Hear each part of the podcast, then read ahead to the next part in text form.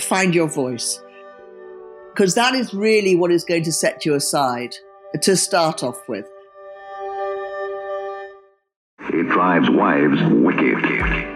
It makes such a golden brown pie. It must be lots of fun to be a mother. I've got something to apologize for. I wore my good suit because it was plain and neat. Afraid of not knowing what is proper? This yellow fluffo is such a short. Hi, I'm Susan Osman, and this is Been There, Done That, a show about women who are shaping our world. They're not just striving, but thriving. Experienced, smart women who are redefining what it means to be a woman in the workplace. You know I can't work without a good breakfast. All right, class, stop typing, please. All right, class, stop typing, please. This week, I talked to one of these women, Annabel Jankel. She's a British film and television director who first came to prominence as a music video director and the co creator of the pioneering cyber character Max Headroom. She co directed Super Mario Brothers, and her recent film, Tell It to the Bees, premiered at the Toronto International Film Festival. Hi, Annabel. Hello, Susan. Now, Annabel, I get the distinct impression that music has played a major role in your career. Am I right? Oh my God, massively. I think if there's one thing that really sort of underpins everything in life, it's music and therefore in film as well. Of course, there are films that don't have any soundtracks, and that's just as legitimate. But I do love the the whole uh, aspect of involving music. And in fact, one of my most favorite things that I did was a TV series called Live from Abbey Road, which was um, showcasing you know m- many artists um, and and shooting them live. Where does your musicality come from? Well, there were no there was no music um, in in directly in my family. My my parents weren't particularly musical. I mean, the only records I think they had was um, Frank Sinatra and a couple of old operas. But um, my brother Chaz Jankel, who was a, a, member of, or is a member of the the Blockheads, it was Ian Dury and the Blockheads, fantastic seminal band of the yeah 1970s. Uh, um, he was sort of really, in a way, my my guide, you know, because I didn't have pocket money enough to buy music, so I just listened to to to what he had playing, and um, so that was my kind of intro to it. And he was very into sort of black music and funk and Sly and the Family Stone and um, Sam and Dave and Howlin' Wolf and people like that. And that led me to going to the very famous thing that happened at the Roundhouse in the 70s called Implosion on a Sunday afternoon at two, which was great because it wasn't a nightclub, but it was like being in a nightclub. And that was where I used to see incredible bands like Pink Floyd and Johnny Winter and T Rex, who were known as Tyrannosaurus Rex then. So music really sort of was the kind of, you know, was a kind of a very much a, a, solid foundation to my to my next sort of foray into into film. You actually started your. I mean, you did. You've done a ton of stuff, and I mean, and we haven't got time to mention all of it. But one of the things that you did, you did a music video in the 1970s of Elvis Costello's "Accidents Will Will Happen," and it was one of 35 videos selected for the Museum of Modern Art's prestigious Golden Oldies of Music video exhibition. So, is that where you learnt to direct to direct? You sort of cut your teeth on on music videos. Well, that's a very good that's a very good question because actually, no. Um, uh, yes, the, the it was selected. It was 1978 actually that um, that we made that music video, and it was in those days they didn't even have names like music videos. They were sort of pop promos or pop videos. It's only sort of more recently they became to be known as music videos, and that's probably because of music television, MTV, sort of you know kind of molded it into having a, uh, its own identity. But I would say that I really had my first kind of you know sort of foray into directing was being an animator you know doing commercials and then and then that for and that sort of segued into title sequences and did title sequences for the Tube, which was a TV show in the in the um, early 80s. And so that was really the, you know, kind of shaped my my thinking and approach and understanding of it of creating something which was more than just a series of images but had some you know connecting tissue how interesting i remember when your cyber character max headroom came into being. I was actually a, a, very young newsreader at the time, and I remember people teasing me and say, "Oh, that's the future of uh, television presenters. Max is going to elbow you out." When you when you created Max Headroom, um, what did you have in your mind? How did you come about conceiving him? Was it a kind of a continuation of the animation theme that you were just talking about? It, it didn't start off as a as a live action um, story or character or anything really. It started off with a um, Channel Four was in, was in its infancy. In fact, it was sort of embryonic, and Channel Four was um, sort of like just beginning to platform its um, its its programming, and didn't really have very much money. One of the things they came up with is that well, we, you know, music videos or pop promos, they was called then, are, are free to us because they are essentially um, you know, um, promotion, literally pop promos for the record companies. And so we were approached by um, a record company to string together essentially pop promos um, with something that would, some, would, would somehow extend into a 30 minute music programming show. And, and because um, the company that I had at the time, Cucumber, studios, we were known for animation and graphics and um, computer early computer graphics at that point. Was um, you know was sort of a natural choice to go to to you know put these things together, and so that was the that was the embryonic start. I have to excuse me, but the two dogs are actually having a little fight. I thought you let an elephant into the room or something. So, how did you then go, Annabel, from being a film music video director, animator, into the movie business?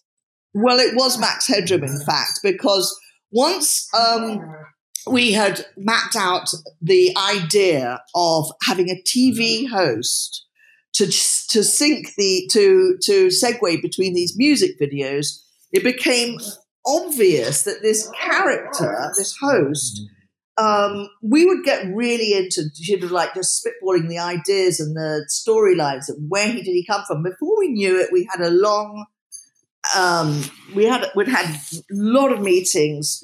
George Stone, Rocky Morton, and myself of discussing the storyline and sort of coming up with um, something that would really, you know, became more of a of a of a movie than it did stringing together music. And this is what we really wanted to do. We really wanted to do film and TV. And so this seemed like the perfect opportunity to try and convince um, the backers that rather than just having a TV um, music video show strung together with this interesting TV host, um, that we were sort of beginning to, to, to sort of formulate how he would be why don't we introduce this character with a with a movie? And so George Stone um, and and Rocky Morton and I mapped out the storyline.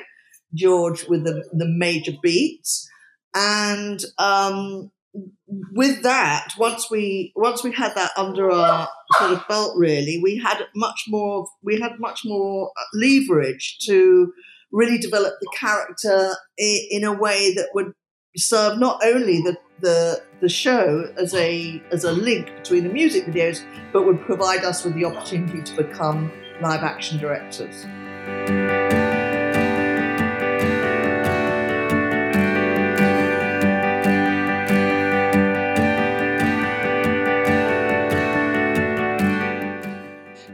I, said in the introduction that your latest film, Tell It to the Bees, premiered at the Toronto International Film Festival. Um, as, you know, it's a love story, same sex love story. Uh, it's a, a, wonderful film. And I, I would say, I know you're very modest, it's probably now established you as a female director in a in a very small field of female directors. How do you feel about that? Well, I'm really glad it's expanding rap- rapidly. I mean, you know, when I first started, there was, you know, there were really only some European female directors on this on the scene, and there was Kathryn Bigelow in the US, and but of course now there's some incredible um, women directors that have just you know that that have been able to flourish, but it hasn't really been. Um, you know, it's really only been the last probably 10, 15 years. So I'm feeling very, I'm really feeling, I mean, I'm psyched about it. It's great. It's a whole different perspective, obviously, the female gaze. And it's, uh, it's incredibly, it's much, it's a very unique and new vision. And I, I'm, you know, I think it's absolutely, it's a wonderful thing. Why do you think it's taken so long, Annabel, for female directors to become established and acknowledged within the movie industry? Well, I think it's the same as in any industry, you know. The um, you know, so long as so long as we're kept at home, you know, doing the ironing, um, you know, then we're not going to undermine it, the the patriarchy. We've got to be kept in our place, haven't we? So, who encouraged you, Annabel, to abandon the ironing? My mother, I think, probably. My mother was amazing. She was very non judgmental. She wanted to go to drama school. She wasn't allowed because drama school was full of, you know, weirdos back in those days, as far as my grandparents were concerned. So then she said, well, what about art school? Oh, no, art school is full of beatniks or whatever the expression was. So she ended up, you know, doing what so many kind of middle class upper middle class girls were supposed to do go off to secretarial college. And I think she was very frustrated as a, you know, she was happy as a, as a homemaker. I mean, housewife in those days is what they were called, wives of the house. Um, but she got into painting a little bit later when I was in my, you know, kind of early teens, I guess. And she could see that I wanted to have a career in art and drama and she was very very encouraging and you know whereas whereas it was it was it was sort of a, a fait accompli really that I would be encouraged to go to art school or film school or drama school. At that point it was a you know it was sort of it was under discussion now, you, you spend your time, Annabel, between LA and London. I know you're probably more in LA than London. Which of the two places do you feel is more embracing of female talent? In other words, which of the which of the two is the least prejudicial against females? You know, that's a such a broad question. Um, interestingly, I've you know in my more recent past, I've most all my most of my work has been out of the the UK, but I would say that the US is far more welcoming of new talent. You know, gender aside. So I would say generally the US is a is a is a place where that embraces any opportunity really to maximize anybody's talents to the to the full. Um, whereas I think the UK is far more um, insular and cautious about l- letting you know outsiders in. Um, when when we had done Max Headroom, you know, and it was shown on Channel Four, and it was a fantastic success. Um, there was no opportunities for us in the UK, even though actually I have to say at the time we were given the opportunity to, to develop another film for Channel 4. We could not get an agent or representation, but when we came to the US, it was a very different matter altogether. It was like being welcomed with open arms. So I would say that it's definitely the US that likes, um, you know, likes the new kids on the block. I, I was good. Yeah, how interesting. Very interesting. So, do you think that really, if someone listening to this who has a burgeoning talent and, and wants to be a, a, director and is female needs to, to, to move to LA if they, they want to see it executed? That's I don't I don't think that's the case these days. I think that, you know, because there's so many more outlets and opportunities for people to show their work, you know, because of um, the internet. I think that it's, I think that, you know, you have kind of pretty much, uh, you know, kind of planetary exposure. So I wouldn't say you would have to go to those lengths of having to come to the US. That's not the case. I think what is more important is that you explore your own work as as much as you possibly can, and it will find its own um, niche and it will find its own, own natural home. But but you know, no reason why you shouldn't come to the US if you can get on a plane and hawk your wares. Uh, uh, and the hashtag Me Too movement, which of course started in the US, how, how has how has that developed, and has that helped you uh, being a being a woman in the movie industry? No, I would say not. Um, it's not. It's not that specific. I think that you know. I think the very last thing that's on people's minds when they're hiring directors or talent uh, for um, uh, for for work, despite the um, you know the efforts to be much more inclusive, which has become very much more prevalent this last two or three years, I would say. Um, I would say the hashtag Me Too thing is just part and parcel of the landscape, really. And what about your personal journey through the the uh, the the male forays of the industry? Have you come across sexual harassment or experienced any prejudice? Um, no, I actually maybe I'm oblivious. You know, that's very possible. The possibly the case, but I I only came across um, it wasn't so much sexual harassment, but I did come have come across discrimination. I mean, obviously, you know, it's probably not overt, but it is. You know, to me, it hasn't been as overt as you know, so that I'd be able to point a finger at it. But the fact that it's so hard to, as a as a woman, to get hired, or it has been in the past, I would say that yes, innately there is discrimination and has been, you know, throughout my um, life as a filmmaker. You know, it's always, yeah. even hard for me to say career because I don't even think of it as a career. I've think I've thought of it as a sort of as, as a as a journey in you know in in film and and various media. But um, you know, I, am quite hundred percent sure in my heart of hearts that the um, that any any male director that had had my um, you know, kind of beginnings would be, you know, well ahead of the game. What have been your biggest challenges then? I think I think the biggest challenge is is is is just trying to get films together. You know, I mean, it's biggest it's a it's a big challenge for absolutely anybody. But of course, um, until recently, you know, sort of adding the female aspect into it as a director, you know, is is sort of like almost the straw that breaks the camel's back. It's so hard to put a film together.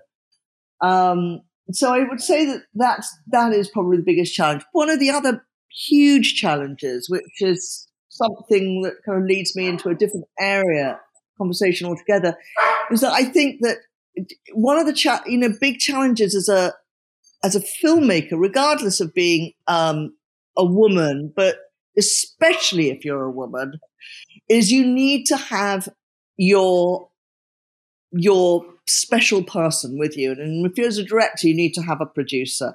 And that's something that I've discovered um, along the way that if, you know, and it's something that I would always uh, sort of advise young, younger female filmmakers or all filmmakers really, is that you do need to have somebody to fly your flag.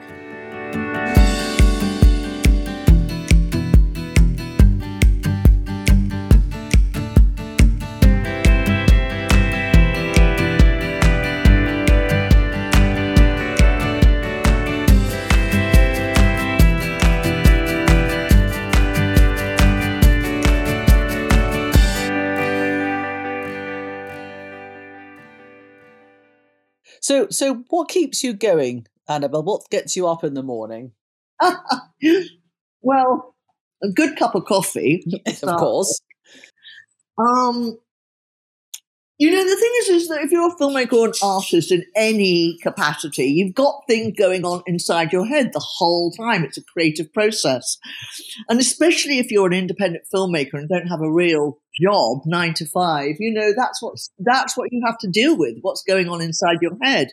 So for me, I have to get what's inside my head outside my head in some form, either writing or drawing or um, researching or just sitting and thinking, and occasional meditate. Um, so that's that's what gets me up in the morning. And besides the fact that I have my various projects that I really want to, you know, inch forward incrementally. What What are you inching forward at the moment?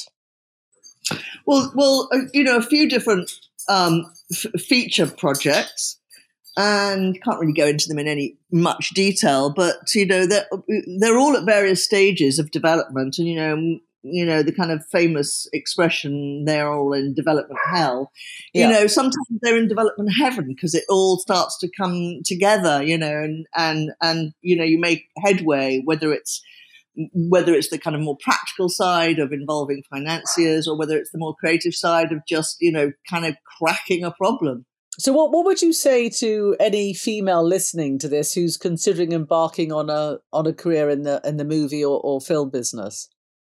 firstly, I would say find your voice. And because that is really what is going to set you aside to start off with. You know, the very first film that you do or the very first um, script that you start to write with, find the people that will become your your team along the way. And specifically, as I said before, find yourself a producer or a co-writer or somebody that's going to be your you start to be, become the sort of like the support system that you're going to need because it's a very lonesome endeavor being a female film director.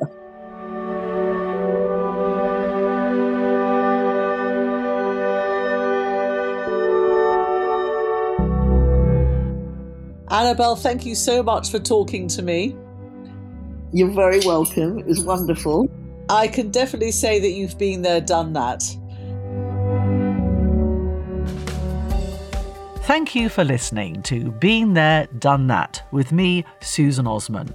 Visit us on btdtshow.com for more interviews with dynamic women.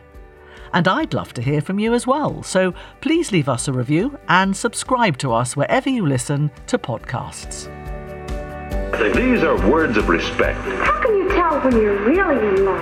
And look how flaky it is. The girls weigh each portion of food they select.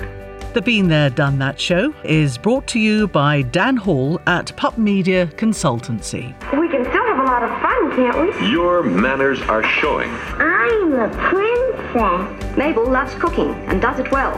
Overweight makes an individual undesirable. Lovely stockings. And you think that's all that matters?